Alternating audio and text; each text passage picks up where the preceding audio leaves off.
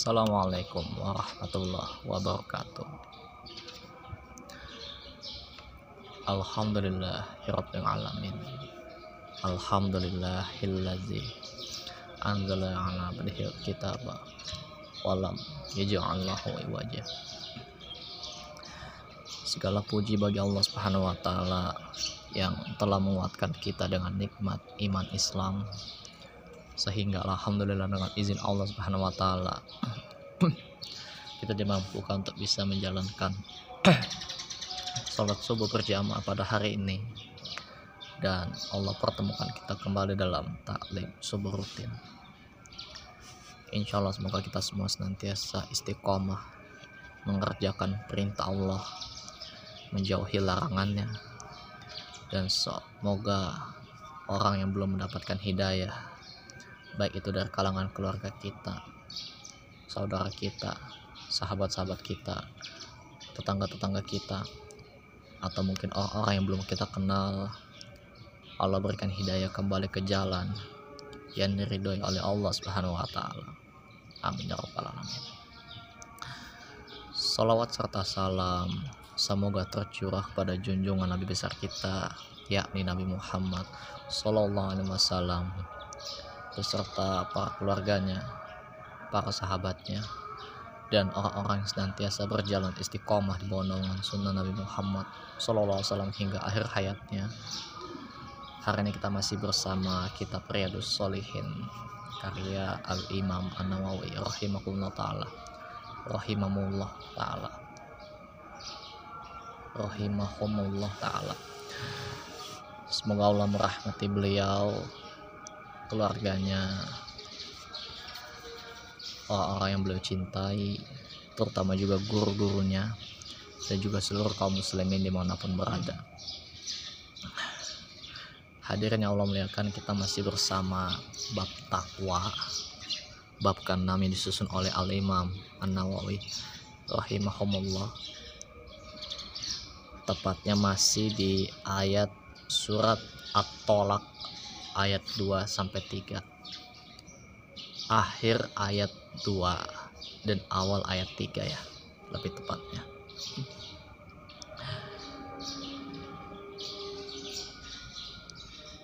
Kita review ulang ayatnya.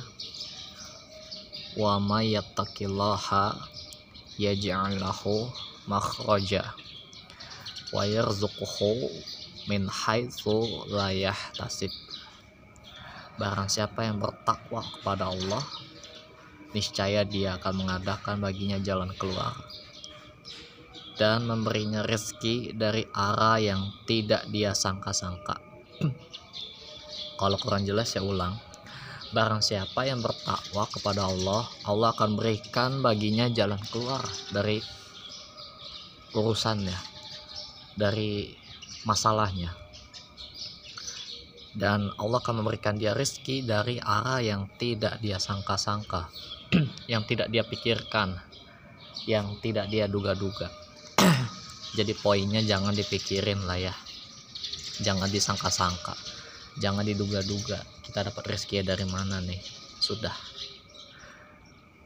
Nah hari ini kita akan bahas tafsir surat ayat tersebut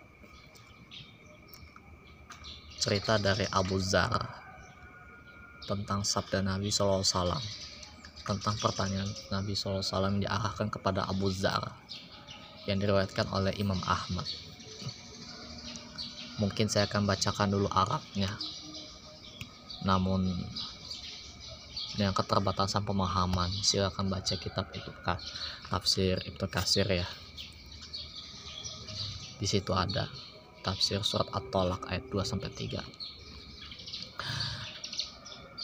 Jadi Abu Zar mengatakan, ini riwayat dari Imam Ahmad, bahwa Rasulullah SAW membaca ayat ini yang tadi. Nah, kemudian Nabi SAW bersabda, Ya Abazar, wahai Abu Zar, lau anna nasa kullahum akhazu biha kafahtum. Seandainya semua manusia mengamalkan ayat ini mengamalkan takwa takwa itu menjalankan perintah dan menjauhi larangan kata Hasan Al Basri definisinya simpel. Niscaya mereka akan diberi kecukupan. Itu kata Rasulullah SAW Waqala lalu Abu Zar melanjutkan faj'ala yatluha wa yuradadaha alayya hatta na'asta Abu Zar melanjutkan bahwa Rasulullah membaca ayat ini berulang-ulang kepadanya hingga ia merasa mengantuk. Summa Nah, kemudian beliau bersabda, Ya Abazar, kaifa tasna'u in ukhrijta minal madinati? Hai Abu Zar, apa yang engkau lakukan bila engkau keluar dari Madinah?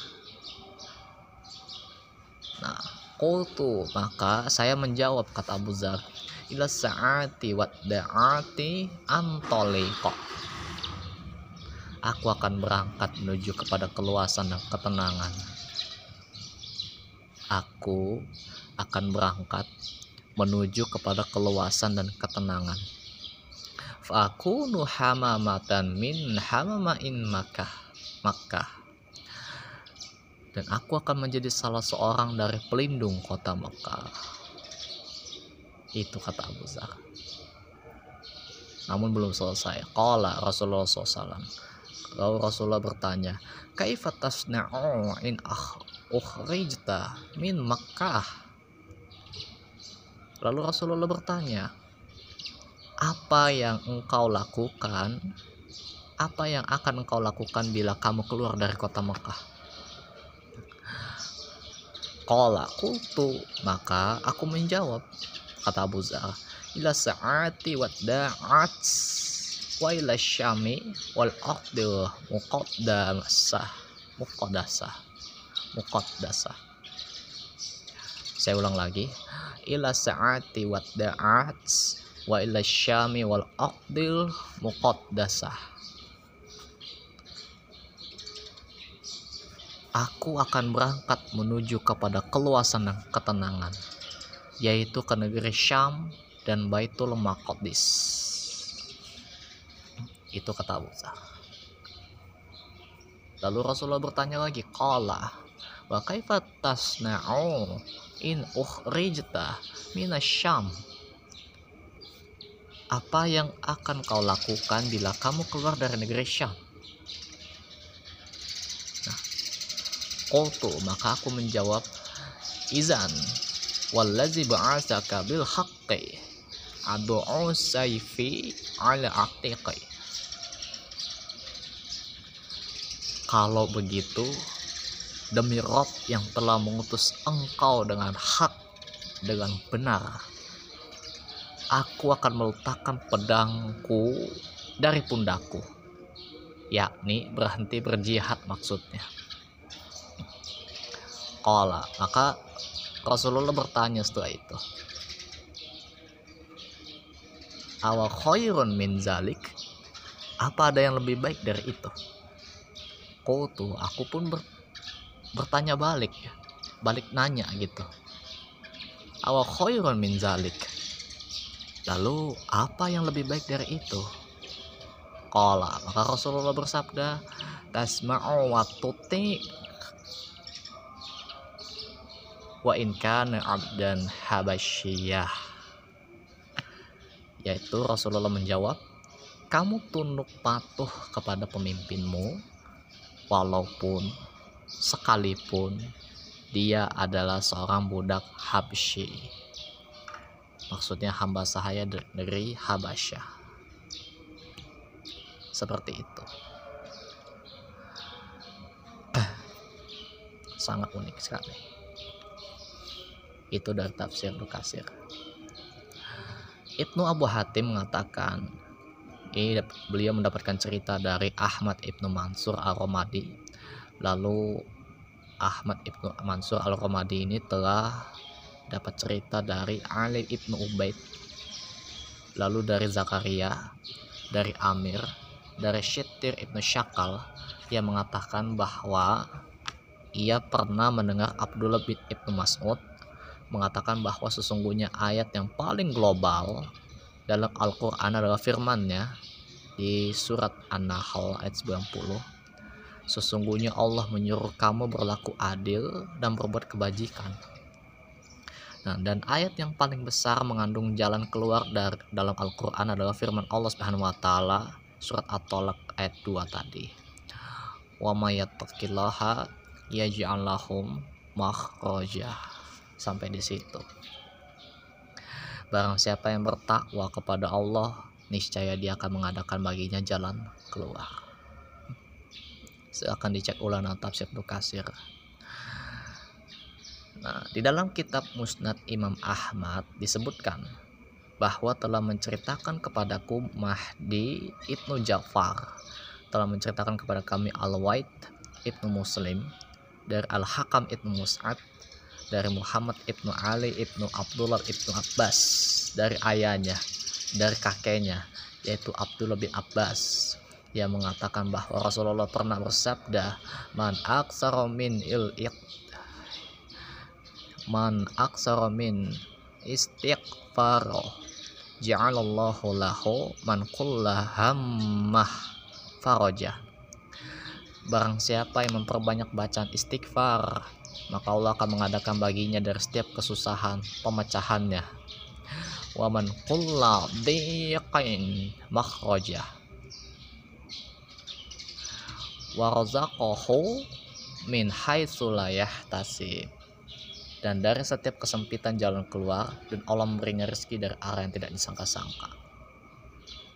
Jadi saya ulang. Rasulullah pernah bersabda seperti ini. Man aksara min istighfaro ja'alallahu lahu man kullahamma farajah. Barang siapa yang memperbanyak bacaan istighfar minta ampun kepada Allah. Astagfirullah atau astagfirullah waktu bulahi atau lafaz lain yang ist, intinya istighfar. Maka Allah akan mengadakan baginya dari setiap kesusahan pemecahannya jalan keluarnya waman kulla makhraja dan dari setiap kesempitan ada jalan keluar warzaqahu min haitsu la yahtasib dan Allah memberinya rezeki dari arah yang tidak disangka-sangkanya. Dan ini salah satu perintah bertakwa, yakni kita memperbanyak bacaan istighfar. Takwa itu menjalankan perintah Allah dan menjauhi larangannya. Dan kita diperintahkan untuk beristighfar kepada Allah Subhanahu wa taala dengan sebanyak-banyaknya. Karena kita sebagai manusia tentu tidak luput dari dosa dan tidak luput. Dan tentu saja kita memang sebagai manusia adalah sosok yang tidak pernah luput dari kesalahan. Kulu bani adam khoto setiap bani adam melakukan kesalahan. Entah itu ustadz kek entah itu dai ulama entah itu apalagi kita kita gitu ya tapi di antara mereka yang terbaik dari yang banyak melakukan kesalahan adalah yang paling banyak bertobat kepada Allah Subhanahu wa taala. Dan salah satu langkah tobatnya adalah memperbanyak istighfar. Maka kita harus perbanyak istighfar tiap hari. Sebisa mungkin. Sebisa mungkin. Eh. maka nanti fadilahnya Allah akan mengadakan baginya dari setiap kesusahan pemecahannya. Maksudnya itu akan dimudahkan diurai masalahnya kesulitannya dan dari setiap kesempitan ada jalan keluar dan Allah memberinya rezeki dari arah yang tidak disangka-sangka. Seperti itu ya.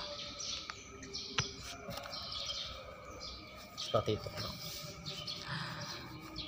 Uh, Ali ibnu Abu Tolha telah meriwayatkan dari ibnu Abbas sehubungan dengan makna firman Allah Subhanahu Wa Taala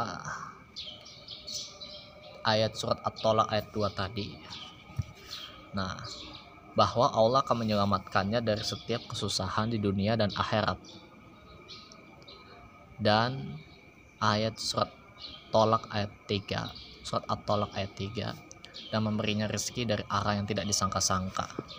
Gitu.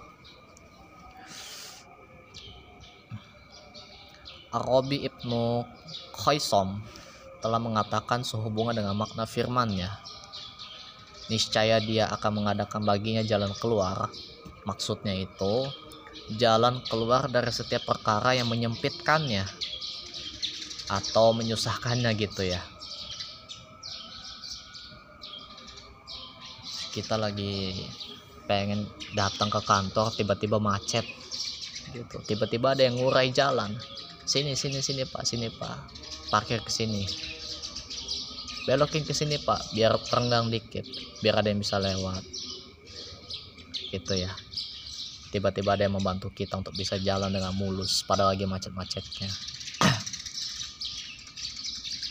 Ada jalan keluar.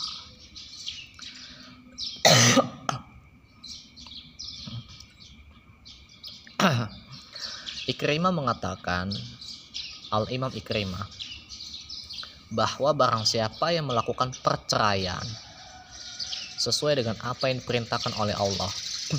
Karena ayat ini konteksnya tentang masalah pernikahan ya masalah perceraian.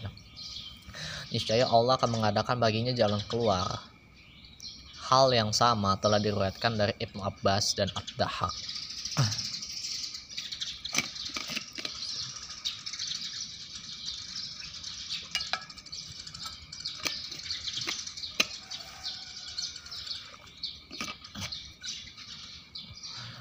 Ibnu Mas'ud dan Mas'ud mengatakan sehubungan dengan makna firman Allah Subhanahu wa taala yang artinya barang siapa yang bertakwa kepada Allah niscaya dia akan mengadakan baginya jalan keluar. Yakni maksudnya adalah dia mengetahui bahwa jika Allah menghendaki niscaya memberinya. Dan jika Allah tidak menghendaki niscaya dia mencegahnya. Dari arah yang tidak disangka-sangka. Maksudnya dari arah yang tidak diketahuinya ada banyak tafsir dari para ulama ahli tafsir. Nah lalu kita lanjut dari al-imam Qatadah salah satu ahli tafsir berikutnya. Telah mengatakan sehubungan dengan makna firman Allah Subhanahu wa taala di surat At-Talaq tadi barang siapa yang bertakwa kepada Allah niscaya dia akan mengadakan baginya jalan keluar. Maksudnya adalah dari semua kesulitannya urusannya dan kesusahan di saat menjelang kematiannya. Dan memberinya rezeki dari arah yang tidak disangka-sangka maksudnya sesuai dengan apa yang dicita-citakannya tetapi tidak terlintas dalam benaknya akan dapat diraih. Al-Imam As-Sa'di mengatakan bahwa ayat ini artinya maksudnya kata beliau menjatuhkan talaknya sesuai dengan tuntunan sunnah dan merujuknya dengan tuntunan sunnah gitu. Walaupun ini ternyata konteksnya tentang pernikahan ya tapi kita ambil poinnya dari situ saja. Poin tentang takwa.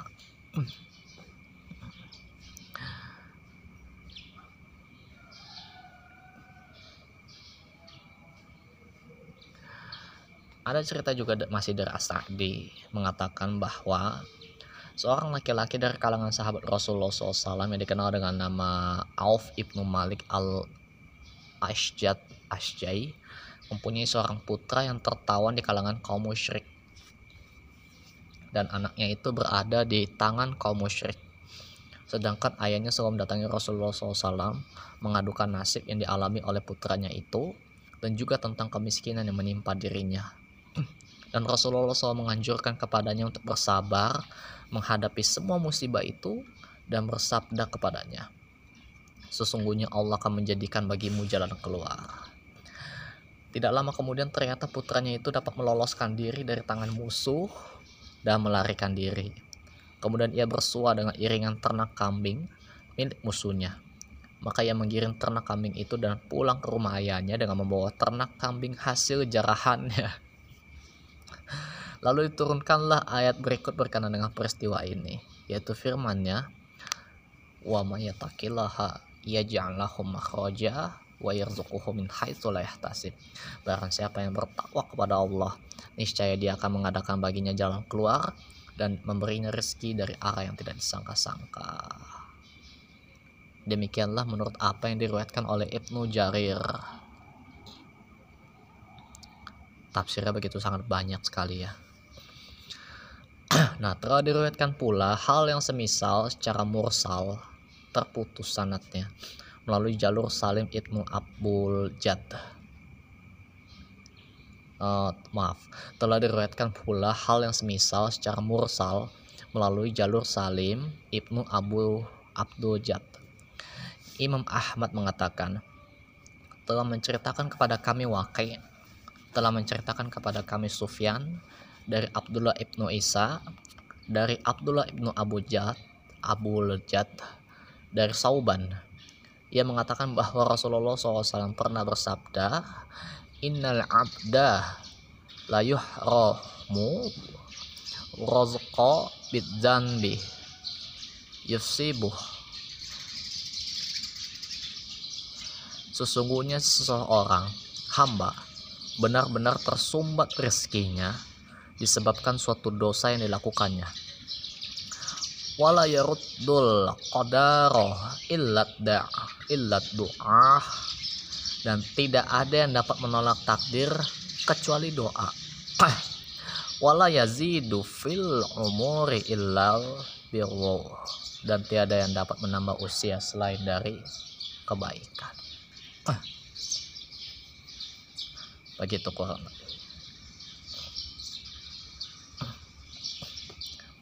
Al-Imam Nasai dan Imam Ibnu Majah meriwayatkan melalui hadis Sufyan Ats-Sauri dengan sanad yang sama. Muhammad Ibnu Ishaq mengatakan bahwa Malik al-Ashjai datang kepada Rasulullah SAW. Lalu melaporkan kepada beliau bahwa salah seorang anaknya bernama Auf ditawan oleh musuh. Maka Rasulullah bersabda kepadanya, Arsil ilaihi anna Rasulullah SAW eh maaf. Arsil ilahi anna rasulillahi yamuruka anta taksiro min qawli la haula wala quwata illa billah. Sampaikanlah kepadanya bahwa sesungguhnya Rasulullah menganjurkan kepadamu untuk memperbanyak ucapan. La haula wala quwata illa billah tiada daya untuk menghindar dari kemaksiatan dan tiada kekuatan untuk mengerjakan ibadah kecuali dengan pertolongan Allah Subhanahu wa taala. Seperti itu. Tersebutlah bahwa kaum musyrik telah mengikat anak Malik itu pada sebuah tiang. Lalu tiang itu roboh dan ia dapat melepaskan diri dari ikatannya. Maka ia keluar melarikan diri Tiba-tiba ia menjumpai seekor unta milik mereka. Maka ia langsung menaikinya dan memacunya. Ketika di tengah jalan, ia menjumpai sekumpulan ternak yang banyak jumlahnya milik kaum yang telah menawannya dan yang telah mengikatnya. Lalu ia menggiring ternak unta itu hingga semua ternak unta lari mengikutinya tanpa ada seekor unta pun yang tertinggal. Tidak ada yang mengejutkan kedua orang tuanya kecuali seruan anaknya di depan pintu rumah mereka. Maka ayahnya berkata, dia Auf demi Rob yang memiliki Ka'bah. Dan ibunya berkata, waduh, hebatnya si Auf. Padahal dia telah diikat pada tiang oleh musuhnya. Lalu keduanya berebutan menuju ke pintu rumah dan juga pelayan keduanya. Tiba-tiba mereka melihat Auf telah tiba dengan membawa ternak unta yang memenuhi halaman rumah mereka. Kemudian Auf menceritakan kepada kedua orang tuanya nasib yang dialaminya dan perihal ternak unta yang dibawanya itu. Maka ayahnya berkata, Tahanlah sikapmu berdua. Aku akan menghadap terlebih dahulu kepada Rasulullah SAW untuk menanyakan apa yang harus kita lakukan dengan ternak unta ini. Ayahnya datang menghadap kepada Rasulullah lalu menceritakan kepadanya berita tentang Auf anaknya dan ternak unta yang dibawanya. Maka Rasulullah bersabda, Berbuatlah sesuka hatimu dengan ternak unta itu. Ternak unta itu sekarang telah menjadi milikmu. Lalu turunlah firman Allah Subhanahu wa taala tentang ayat yang kita baca tadi. Wa may yattaqillaha yaj'al lahu makhraja yarzuquhu min haitsu la yahtasib. Barang siapa yang bertakwa kepada Allah, niscaya dia akan mengadakan baginya jalan keluar dan Allah akan memberinya rezeki dari arah yang tidak disangka-sangka. bagaimana kita bisa menyangka cerita tersebut ketika pulang-pulang ternyata bawa ternak onta yang jumlahnya tidak dapat dibayangkan oleh logika kita. Hanya oleh seorang diri itu pun. Dan hadis ini diriwayatkan oleh Al Imam Abu Hatim tentunya. Al Imam Abu Hatim. Ya mungkin itu pembahasan kita tentang takwa di ayat at-tolak tadi. Itu dari tafsir Ibnu Kasir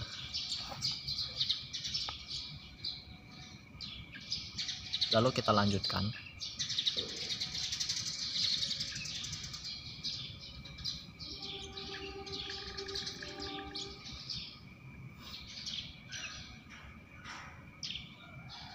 Hadirin yang Allah muliakan kalau tadi itu dari segi tafsir Ibnu Kasir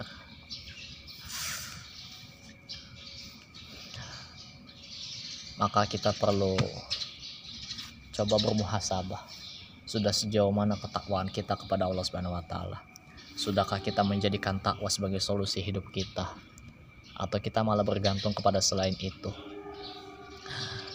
Karena kita sedang berjalan di atas sebuah jalan kehidupan hadirin untuk saat ini di detik ini di hari ini di pagi ini nanti menuju siang menuju sore menuju malam dan seterusnya kita akan menyusuri waktu demi waktu.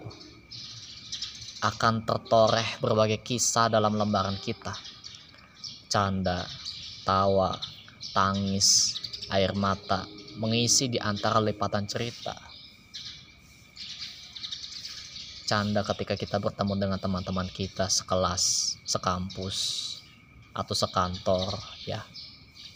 Atau ketika pada ke sesama pedagang walaupun berbeda dagangan tapi nongkrong di satu tempat sekolah yang sama misalnya. Canda tawa atau bahkan tangis dan air mata ketika ditinggalkan oleh orang-orang tercinta. Entah itu saudara kita orang tua kita anak-anak kita atau suami kita istri kita misalnya. Bahwa mereka meninggalkan kita misalnya kisah pilu hingga heroik mungkin pernah mewarnai hari-hari kita. Berbagai ujian datang menguji ketegaran dan keteguhan keimanan tentunya. Sekencang apa pun kita berlari dan bersembunyi, ujian akan tiba di sebuah titik di jalan yang kita tidak pernah tahu itu sebelumnya. Jalan kita berbagai bentuk sesuai dengan ketentuannya ada kalanya jalan itu datar dan mulus, namun tak jarang pula jalan berkelok, berkerikil, bahkan berduri. Namun hadirin, yang perlu kita camkan, yang perlu kita renungkan, benar nggak sih ada jalan buntu? Gitu ya. Kalau kita bicara tentang hakikat kehidupan. Hadirin, ujian itu pasti datang pasti akan datang. Sebagaimana kemarin sudah dijelaskan bahwa hakikat kehidupan itu adalah masalah masalah masalah. Atau kita mungkin menamainya ujian gitulah ya. Jadi kaya ujian. Miskin pun ujian. Lagi lapang ujian. Lagi sempit pun ujian. Nah tentu Allah Subhanahu wa taala telah berfirman mungkin kita sudah sering baca di surat Al-Anbiya ayat 35 kullu nafsi maut. Setiap yang bernyawa pasti akan merasakan mati. Wa nabluwannakum bisyarra wal khairi fitnatah wa ilaina turja'un. Kami akan menguji kamu dengan keburukan dan kebaikan sebagai cobaan dan kamu akan dikembalikan hanya kepada kami. Gitu Al-Imam Ibnu Kasir yang tadi kita baca nah mengatakan bahwa yang dimaksud dengan kami akan menguji kamu dengan keburukan dan kebaikan sebagai cobaan adalah Allah akan menguji manusia dengan musibah dan juga nikmat untuk melihat siapakah di antara hambanya yang bersyukur dan siapa yang kufur siapa yang bersabar dan siapa yang berputus asa. Sebagaimana perkataan Ali bin Abi Tolha dari Ibnu Abbas. Beliau mengatakan bahwa Allah akan menguji dengan ujian kebaikan dan keburukan, kesempitan dan kelapangan, kesehatan dan rasa sakit, kekayaan dan kefakiran, halal dan haram, ketaatan dan kemaksiatan, petunjuk dan kesesatan, dan seterusnya.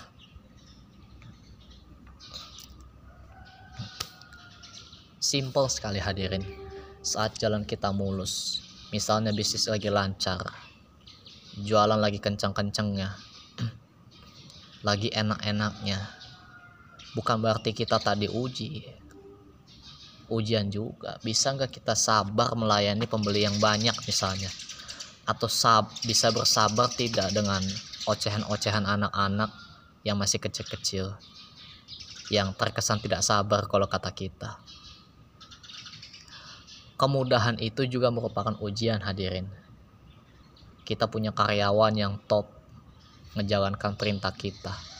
Misalnya ketika misalnya kita bos nih di sebuah tempat isi ulang air ternyata karyawannya disiplin tiap hari datangnya tepat waktu datang di waktu buka gitu ya.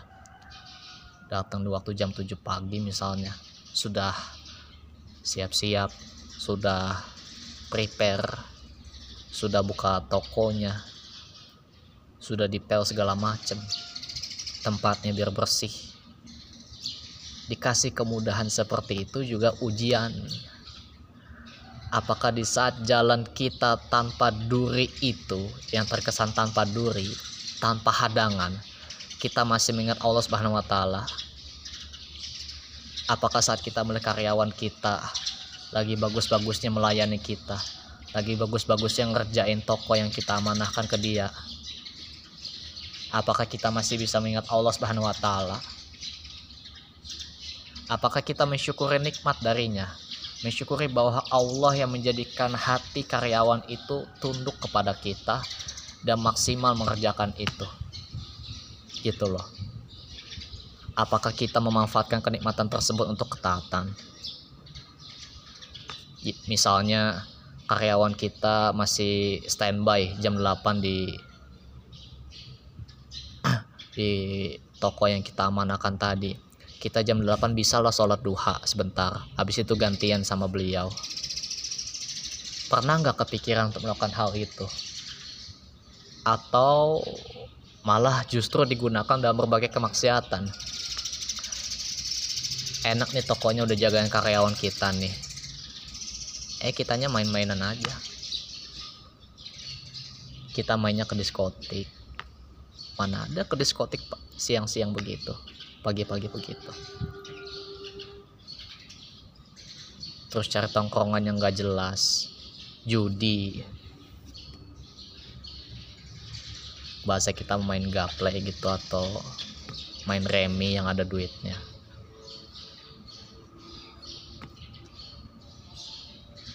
atau dipakai buat ngobrol-ngobrol sama temen-temen ngegibah. Bukan bicarain kebesaran Allah tapi malah ngegibah. Ngebicarain aib orang kebaikan eh, bukan kebaikan keburukan orang yang belum tentu benar. Begitu pula saat jalan kita berkelok dan banyak rintangan yang kita hadapi dah. Kalau tadi mulus sekarang posisinya kalau lagi susah-susahnya bisnis lagi seret misalnya lagi hujan kayak gini nih banyak yang gak beli.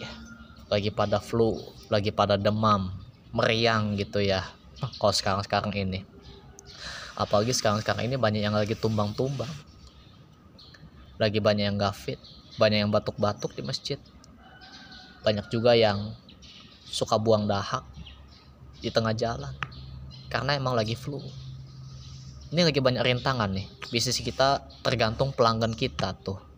Tapi pelanggan kita mungkin lagi nggak bisa beli karena kondisinya nggak bagus.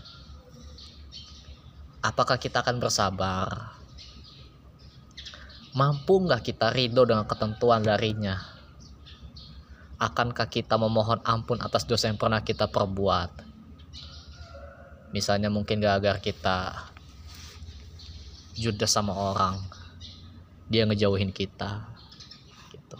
Nggak lagi ngobrol sama kita atau seterusnya. Apakah kita lantas bersimpuh dan sujud kepadanya? Ataukah kita malah berputus asa dan malah berprasangka buruk seuzon kepada Allah Subhanahu wa taala? Akankah kita malah semakin menjauh dari Allah Subhanahu wa taala dan menambah kemaksiatan? Jadi semua itu ujian kemudahan dan kesulitan tuh hanyalah opsi, hanya situasi, hanya sebuah kondisi. Tapi kondisi itu tidak menjadikan kita punya alasan untuk tidak taat. Hadirin. Jalan tanpa hambatan bukanlah tolak ukur keberhasilan seseorang dalam menjalani kehidupan. Ada banyak yang bisnisnya lancar tapi sama keluarga anak-anakan amat gitu ribut mulu soal duit. Iya sih seharinya dapat uangnya banyak sejuta misalnya jualannya. Tapi serasa kurang mulu karena gaya hidup anggota keluarganya lebih dari sejuta rupanya. Rasanya uang tuh bocor aja bocor aja. Keluarnya lebih mudah daripada ngehasilinnya gitu. Kok rasanya uang nih kayak habis-habis mulu cepat habisnya. Kayak nggak ada sisa gitu yang bisa dipegang. Bukan pula bukan pula parameter kebahagiaan dalam kamus kehidupan jalan tanpa hambatan itu. Coba lihat betapa terjauh dan curamnya jalan yang harus dilalui oleh para nabi dan rasul dalam mendakwakan tauhid. Coba terutama Nabi SAW kita tahu sendiri di Taif dilempari dengan batu. Oleh anak kecil lagi dilempar sama anak kecil itu kan secara psikologis itu kan membuat orang tua itu stres tertekan. Karena merasa dijatuhkan harga dirinya sama anak kecil yang lebih rendah kalau kata bahasa status sosialnya gitu ya.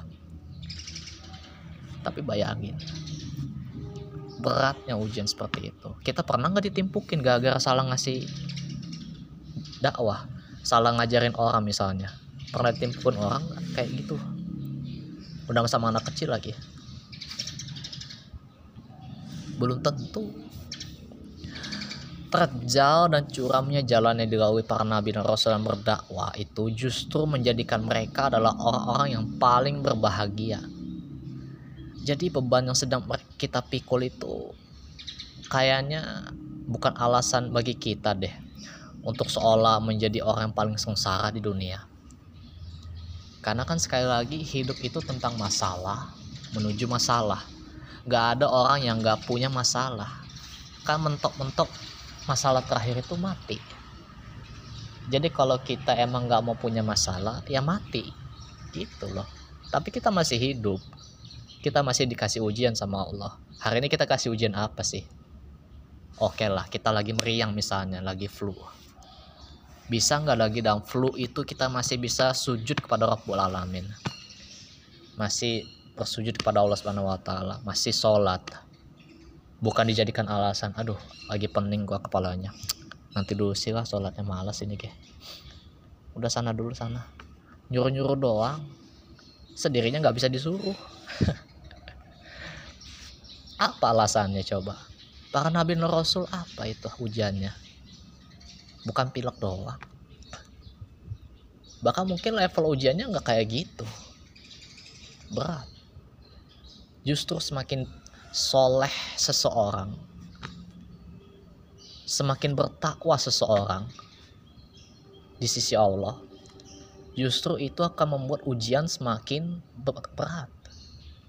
Dan gak mungkin Allah akan kasih ujian sebesar itu kecuali karena kemampuan takwa kita. Gitu ya. Kita suka sering baca surat al-baqarah terakhir itu. La yukallifullahu nafsan illa us'aha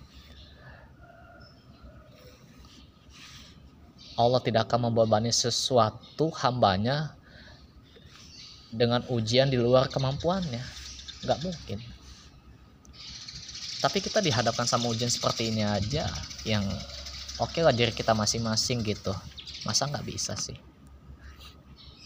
makanya kita minta pertolongan pada Allah Subhanahu wa taala agar Allah berikan kita jalan keluar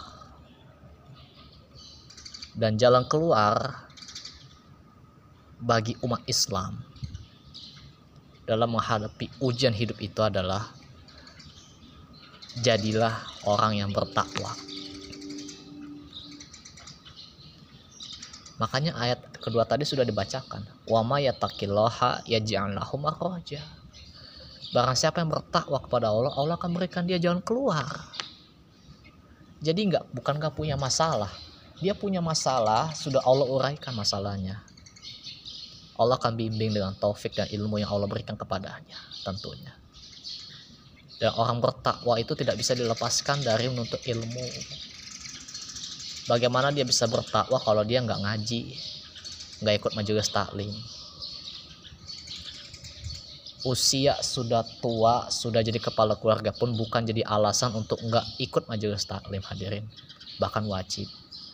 Wajib sekali dan kasihannya sekali kita akan kasihannya sekali sang yang berbicara ini mendapati teman-teman saya mengeluhkan masalah ini kok iya ya orang tua saya nyuruh-nyuruh saya sholat tapinya mereka sendiri nggak sholat gitu bang. Padahal lagi nggak men lagi nggak head. Apalagi bapak saya bang gitu segala macam ini problem.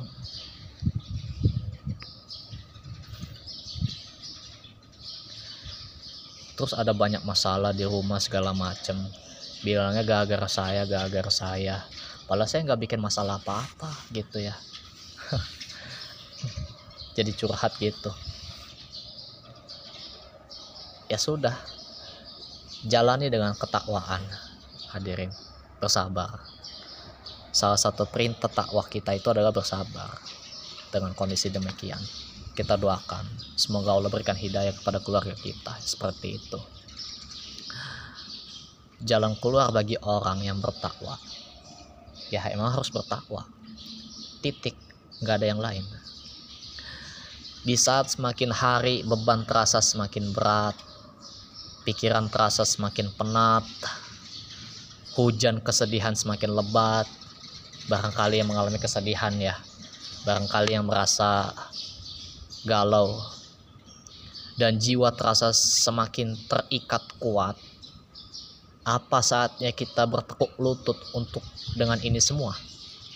Ya tentu tidak hadirin kalau Allah telah berjanji wa iza balakna ajallahunna famsikuhunna bima'rufin au fariquhunna bima'rufin Barang siapa yang bertakwa kepada Allah, niscaya dia akan membukakan jalan keluar baginya. Dan dia memberinya rezeki dari arah yang tidak disangka-sangka.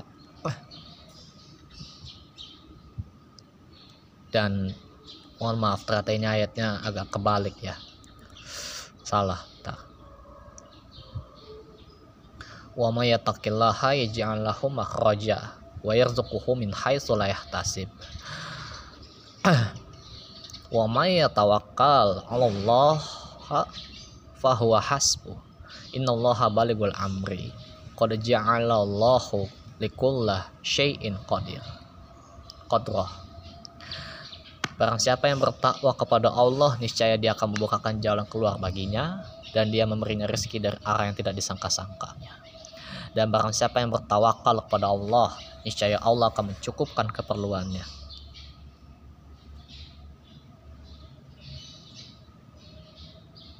Innallaha baligul amri. Sesungguhnya Allah melaksanakan urusannya. Qad ja'alallahu likulli syai'in qadra. Sungguh Allah telah mengadakan ketentuan bagi setiap sesuatu. Surat At-Tolak ayat 2 sampai 3 tadi. Namun ini yang panjangnya. Selama seseorang istiqomah melaksanakan apa yang diperintah dan menjauhi apa yang dilarangnya, itu definisi takwa. Allah pasti akan memberinya jalan keluar pasti nggak ada kata PHP mungkin yang harus dicek adalah kitanya sendiri kitanya serius tidak gitu. Kalau Allah belum berikan kita pertolongan jangan-jangan kitanya yang tidak serius. Allah nggak akan mungkin ingkari janjinya. Syekh As-Sa'di menjelaskan terkait ayat tersebut tadi bahwa Allah akan membalas dengan kebaikan di dunia maupun di akhirat bagi orang yang bertakwa kepada Allah dan mengutamakan keridhaan Allah dalam semua keadaannya. Allah Subhanahu wa taala akan memberikan kelapangan dan jalan keluar dari setiap kesulitan dan kesempitan. Dan sebaliknya, orang yang tidak bertakwa kepada Allah, mohon maaf, akan terjatuh dalam kesempitan, beban dan belenggu. Simple hadirin, kita lagi susah, sempit, terbelenggu, tapi nggak ada jalan keluar. Kita belum bertakwa hadirin. Nggak usah tunjuk-tunjuk orang lain yang jadi sumber masalah kita. Tunjuk diri kita. Kita ini udah benar belum sih? Kita ini kan belajar agama ini untuk diri kita, bukan buat ditembakin ke orang lain. Bukan ditembakin ke istri kita yang lagi ngambek sama kita misalnya sebagai suami jangan ya dan perlu dijelaskan jalan buntu itu nggak ada secara hakikat walaupun kalau lihat kita dari segi kehidupan ya maksudnya kalau lihat jalan buntu dari segi zohir jalanan buntu emang iya ada tapi secara hakikat itu jalan buntu itu tidak ada bener gak sih ada jalan buntu tidak ada jalan buntu selama kita bertakwa kepada Allah Subhanahu wa taala. Coba lihat Nabi Musa alaihissalam ketika dikepung oleh Firaun dan Laut Merah. Nabi Musa bertakwa kepada Allah, jalankan perintah Allah yaitu bertawakal, jauhi larangannya yaitu bertawakal kepada makhluk. Maka Allah berikan jalan keluar. Laut terbelah. Tiba-tiba bisa keluar dari masalah tersebut. Dan Fir'aun mati tenggelam di laut merah tersebut yang terbelah tadi. Solusi keluar ada tuh. Itu esensi dari takwa. Lihat Nabi Ibrahim alaihissalam dengan takwa saat posisi terpojok terbakar secara logis logikanya ternyata tidak terbakar sama sekali malah nyaman adem bahasa kita tidak terbakar satupun tubuhnya itu takwa takwa hadirin pertanyaannya kita ini nih sudahkah kita bertakwa? Makanya kalau kita tidak bertakwa kepada Allah wajar kita bilang ada jalan buntu jalan buntu bahasa kita mau ah udah mentok ini udah nggak bisa lagi dah. Udahlah males nyerah. Gitu. Ada nggak sih perkataan yang lebih benar dibandingkan perkataan zat yang telah menciptakan alam semesta ini yang menciptakan antum sendiri tuh nggak ada Allah Subhanahu wa taala yang menciptakan segala sesuatu menciptakan musibah menciptakan azab sebagaimana menciptakan hujan yang sifatnya rahmat untuk menyuburkan. Bisa juga Allah menciptakan hujan yang sifatnya azab untuk membanjiri kita, menenggelamkan kita. Allah Subhanahu wa taala menciptakan segala sesuatu termasuk ujian itu. Maka dia pula yang paling tahu apa yang dan bagaimana jalan keluarnya. Bukan tugas kita untuk mikir gimana jalan keluarnya. Tugas kita hanyalah jalankan perintah Allah dan jauhi larangannya. Sesimpel itu hadirin. Sebetulnya nggak ribet, sederhana, tapi kita sendiri nggak sederhana mikirnya. Karena barangkali karena kita kurang ngaji dari masa kecilnya, jadi gelagapan menghadapi masalah di usia tuanya begitu misalnya.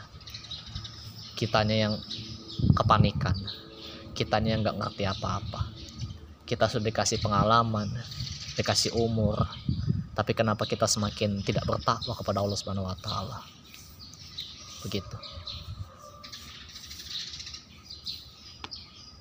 nah kita boleh bersedih kok boleh itu manusiawi tapi jangan berlarut-larut dan jangan sampai berputus asa ketika kita sedang menghadapi sebuah masalah bisa saja kita merasa masalah kita sangat berat tapi ingatlah bahwa ujian terberat adalah ujian dihadapi para nabi dan rasul jadi jangan merasa kita ini orang yang paling sengsara gitu Padahal ujian antum tidak seberat Nabi dan Rasul. Kita aja hanya cuman bisanya dagang, dagang, dagang. Kerja, kerja, kerja. Ngajar, ngajar, ngajar doang. Dakwah ya belum. Ditimpukin orang musyrik ya belum. Ditembak orang kafir. Kafir harbi pun belum. Kita belum sampai ke situ.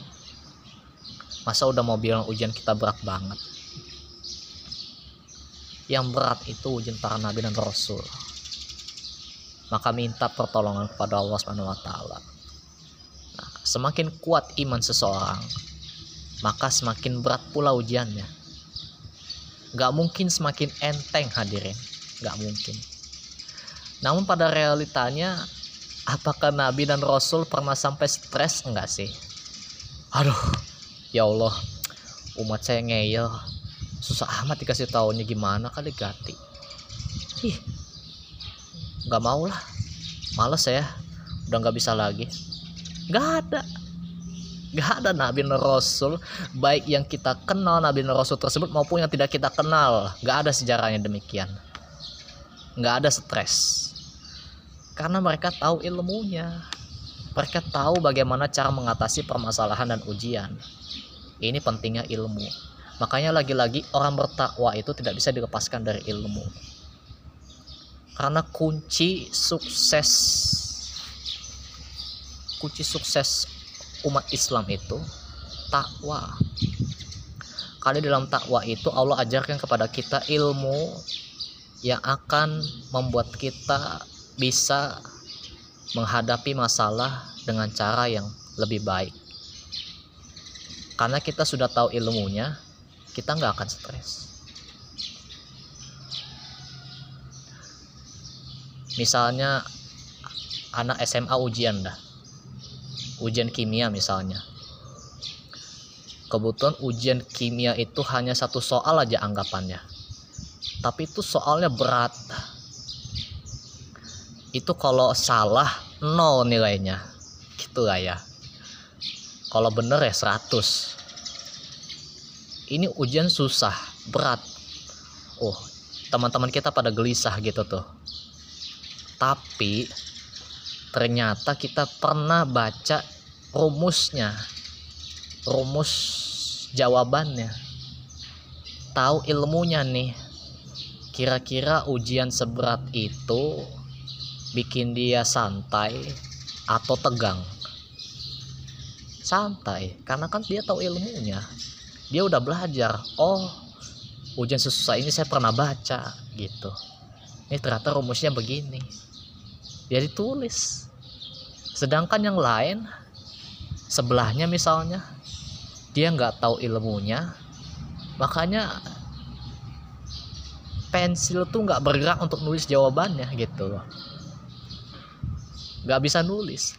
Karena nggak tahu ilmunya. Gimana jawabannya? Nggak tahu saya.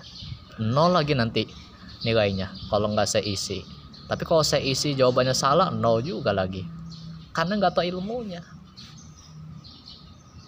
jadi ini bukan masalah beratnya ujian tapi ini masalah ilmunya. Punya ilmunya nggak sih? Dah, dan salah satu ilmu kita dalam menghadapi masalah itu adalah takwa. Dan takwa itu jalankan perintah dan jauhi larangan. Definisi itu yang dibaca tadi kan itu kan sebuah ilmu. Artinya kita hanya tinggal taati perintah Allah dan Rasulnya semata. Sebatas itu saja coba dicek lagi. Apakah para nabi dan rasul tidak bersedih menghadapi ujian-ujian kayak gitu? Gak perlu ditanyakan. Karena kita ingat betul bagaimana sedihnya Rasulullah SAW saat terus ditentang dan disakiti kaum musyrikin di saat hatinya pilu dengan kematian istrinya Khadijah dan Ali bin Abi Thalib pamannya itu pun dengan kisah sedih yang pernah dialami Nabi dan Rasul lainnya.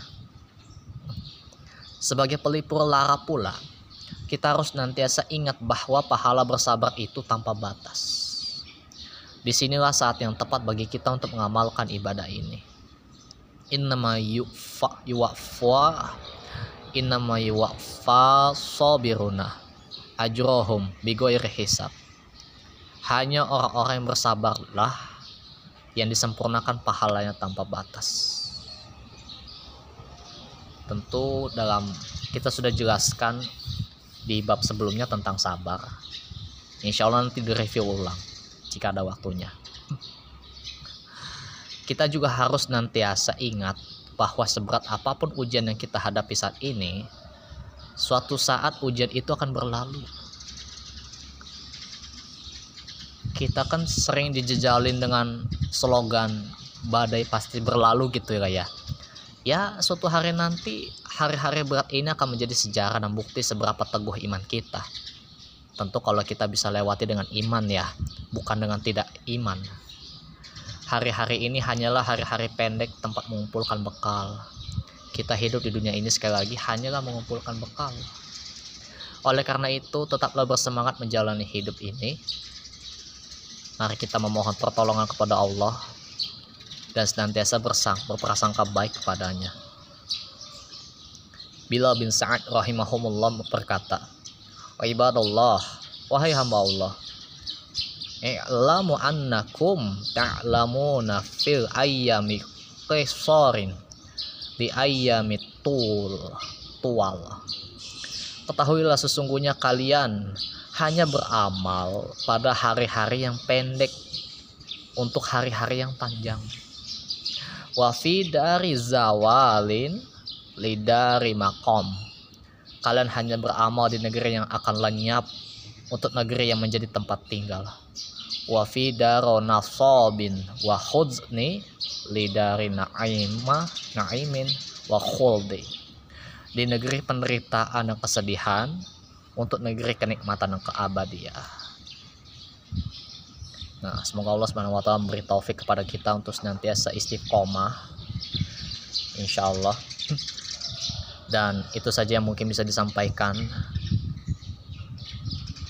dalam taklim subuh ini yang pertama kalinya agak panjang satu jam. Dan semoga apa yang sudah disampaikan tadi bisa memotivasi kita untuk senantiasa memperbaiki amal soleh kita terutama memperbaiki niat kita untuk senantiasa hanya berharap ridha Allah Subhanahu wa taala dan jauh dari noda-noda penyakit hati seperti ria, iri, dengki, sum'ah, ujub, sombong dan lain sebagainya. Dan semoga kita senantiasa bisa istiqomah mengamalkan sunnah Nabi Muhammad SAW. Silakan dipelajari ulang apa yang saya sampaikan. Bisa dipelajari oleh ustadz yang lebih paham kitab ini daripada yang berbicara. Dan semoga orang yang belum mendapat hidayah Allah berikan hidayah kembali ke jalan yang diridhoi oleh Allah Subhanahu wa taala. Baik itu dari kalangan keluarga kita saudara kita sahabat-sahabat kita tetangga-tetangga kita atau mungkin orang-orang yang tidak kita kenal. Kita minta doa kita berdoa agar Allah berikan hidayah kepada mereka supaya mereka bisa kembali bertakwa kepada Allah Subhanahu wa taala. Amin ya rabbal alamin. Demi kesempurnaan majelis marilah kita tutup dengan doa kifaratul majelis subhanallah wa bihamdihi subhanakallahumma wa bihamdika asyhadu an la ilaha anta astaghfiruka wa atubu ilaik. Wassalamualaikum. Wassalamualaikum warahmatullahi wabarakatuh.